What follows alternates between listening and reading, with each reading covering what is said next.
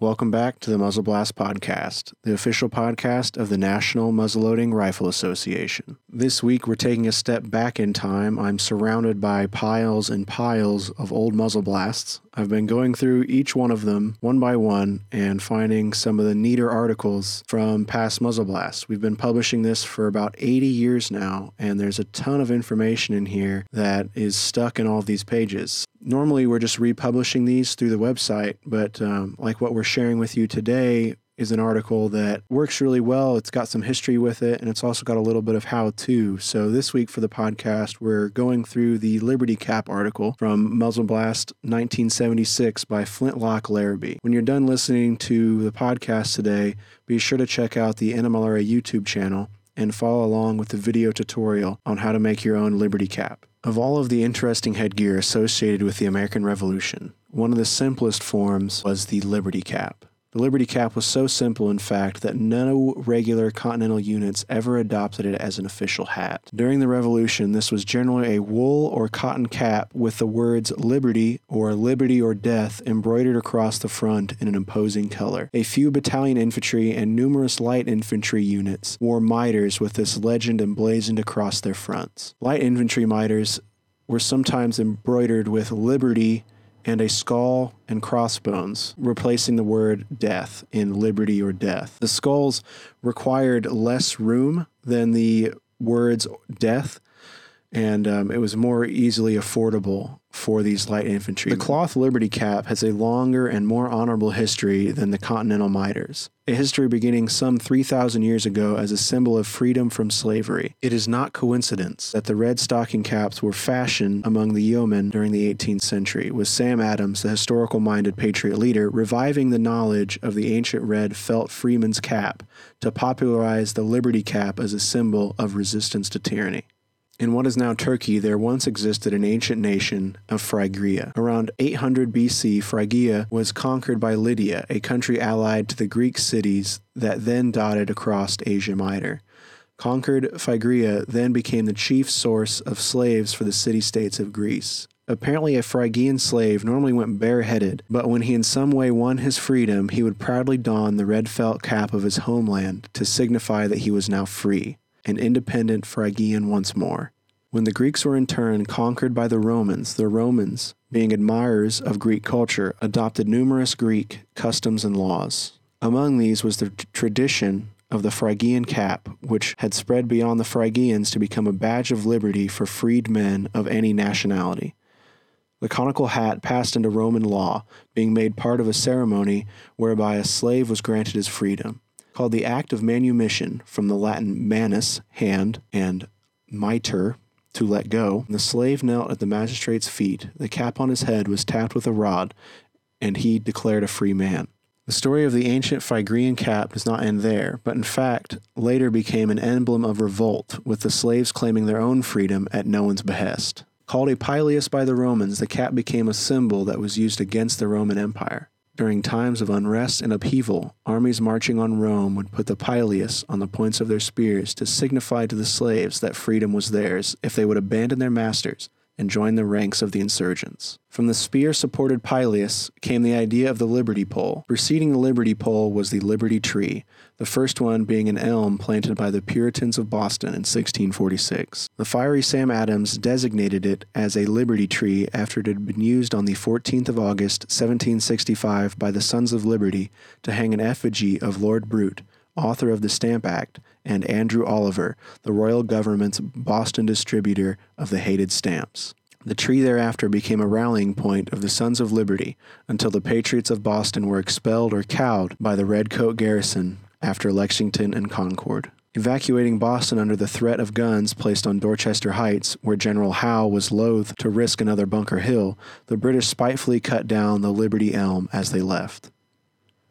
In other towns throughout the 13 colonies, community leaders would fly a flag, often emblazoned with the words Liberty or Union, from the highest tree near the village green. When the Boston Port Bill was passed, whereby George III sought to force the Bostonians to recompense the East India Company for the tea dumped into the harbor during the famous Boston Tea Party, Whig communities throughout the land sprang into aid of the blockaded Boston. The people of Farmington, Connecticut sent 400 bushels of rye and Indian corn. When the news of the port bill reached Farmington, a handbill was circulated which read, to pass through the fire at six o'clock this evening, in honor of the immortal goddess of liberty, the late infamous act of the British Parliament for further distressing the American colonies, the place of execution will be the public parade where all sons of liberty are desired to attend.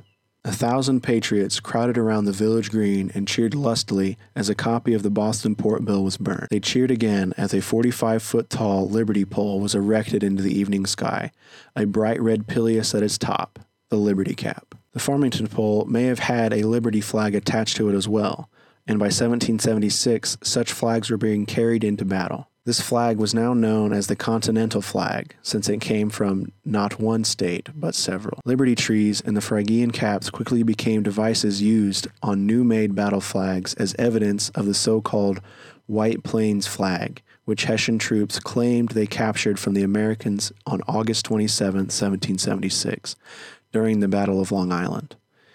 It is called the White Plains flag because there is some dispute as to whether the Patriots actually lost it, another view being that it was taken during the Battle of White Plains on October 28th, another United States defeat in the Battle of New York.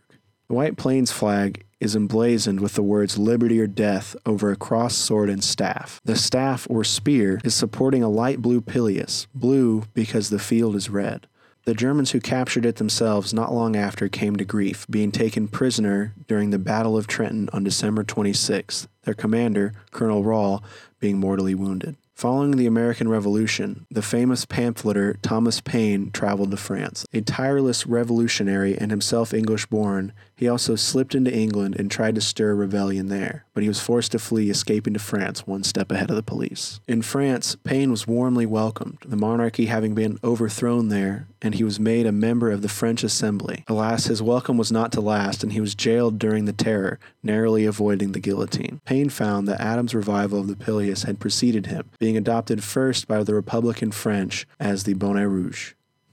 The unstable French Republic was followed by the empire of Napoleon Bonaparte, who, combining the ideals and symbols of the revolution with his own dictatorial authority, fashioned the French army into a conquering power. Thus, he was able to overthrow various ancient thrones in Europe, disposing among them the Spanish king. In this manner, the Phrygian cap returned as a symbol of liberty to the Western Hemisphere, for the nationalists of Latin America seized the opportunity granted by Spain's prostration to declare independence of their own countries. Today, we find the Phrygian cap used as devices on various South and Central American national flags, which are also usually tricolors inspired by the tricolor of revolutionary France. Both the Liberty Cap and the Liberty Pole are featured on these Latin America banners, though the pole probably represents the cap hung spear of Roman times. The national signs of Colombia, Nicaragua, El Salvador, Paraguay, and Argentina's presidential standard all feature liberty caps and liberty poles. It is a sad irony that some of these countries are today dictatorships from which liberty hath flown, strong gun control laws being central features of the tyrannic structures of these dictatorships.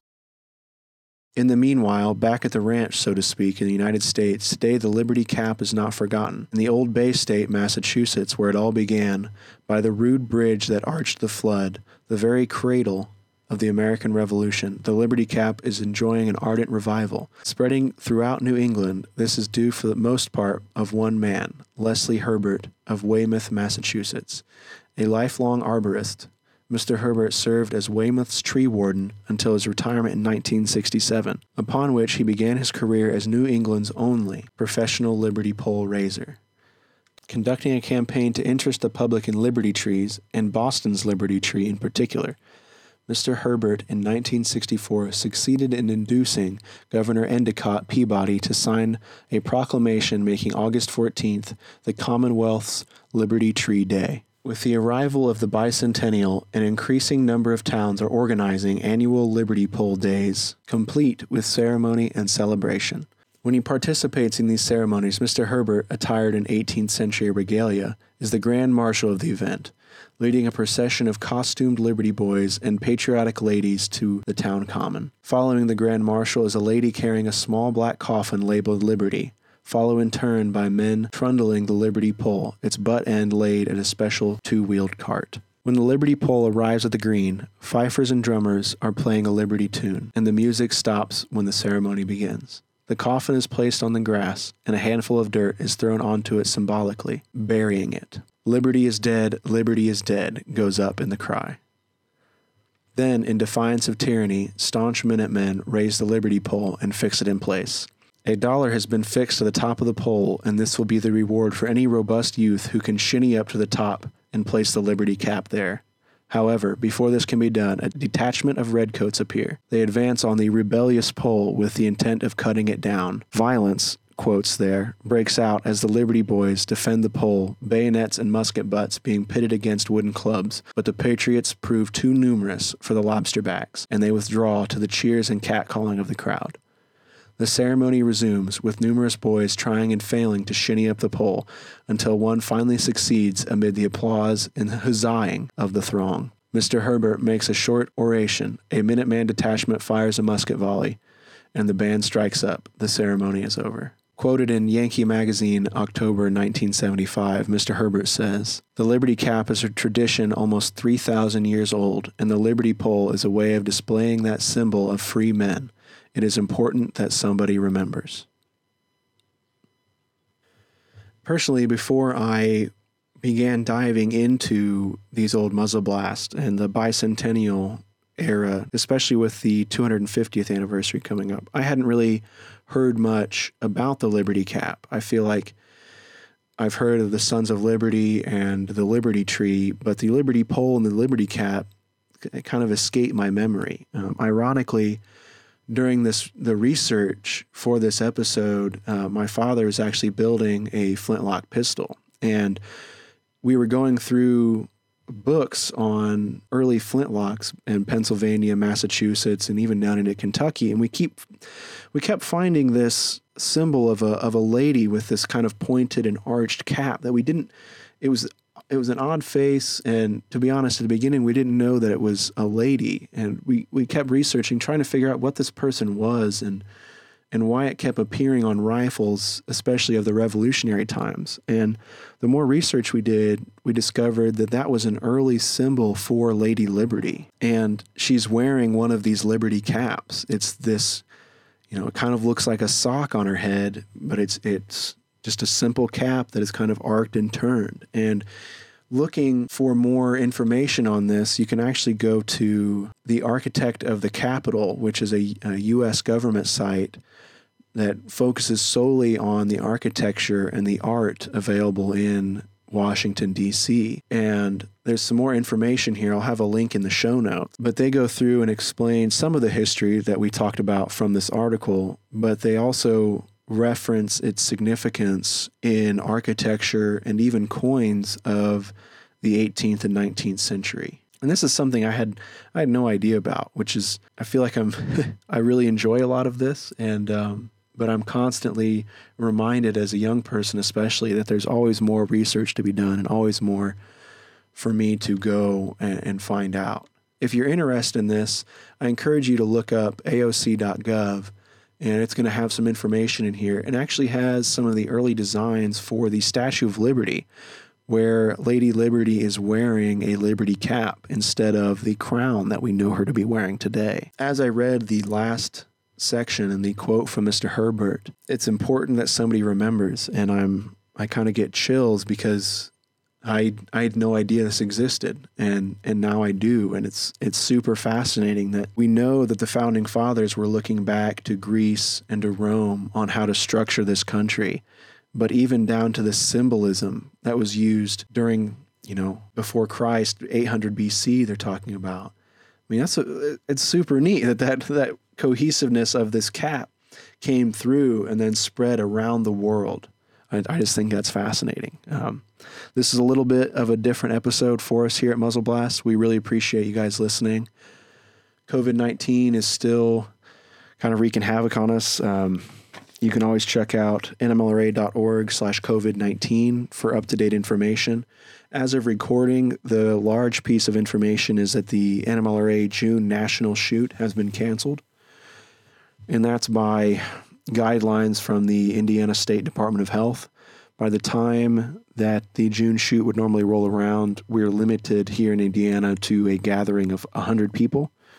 And um, we normally you know attract 10,000 or more. So the um, the 100 person limit just it's not going to be feasible for us to have this event. Um, so if you're listening to this down the road, you know that information isn't it's not relevant. But um, if you're listening in 2020, you know we appreciate your patience with us during this. The board is working constantly on how to how to get through this and what we need to do to change things up. Right now, I know it's a, a bummer that the June Nationals are canceled, but we're working on planning a series of smaller weekend shoots that fit within the um, the attendee limit through the month of July and August, and in in build up to our September national championships.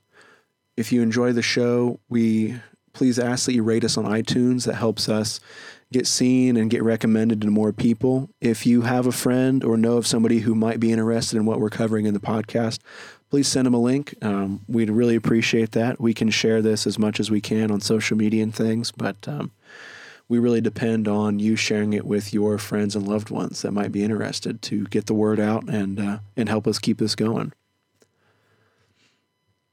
If you're interested in supporting the show, you can use the code podcast10 at the nmlra.org store. This will get you 10% off of just about any order there in the store, and it just lets us know that you came from the podcast and gives you a little thank you for listening.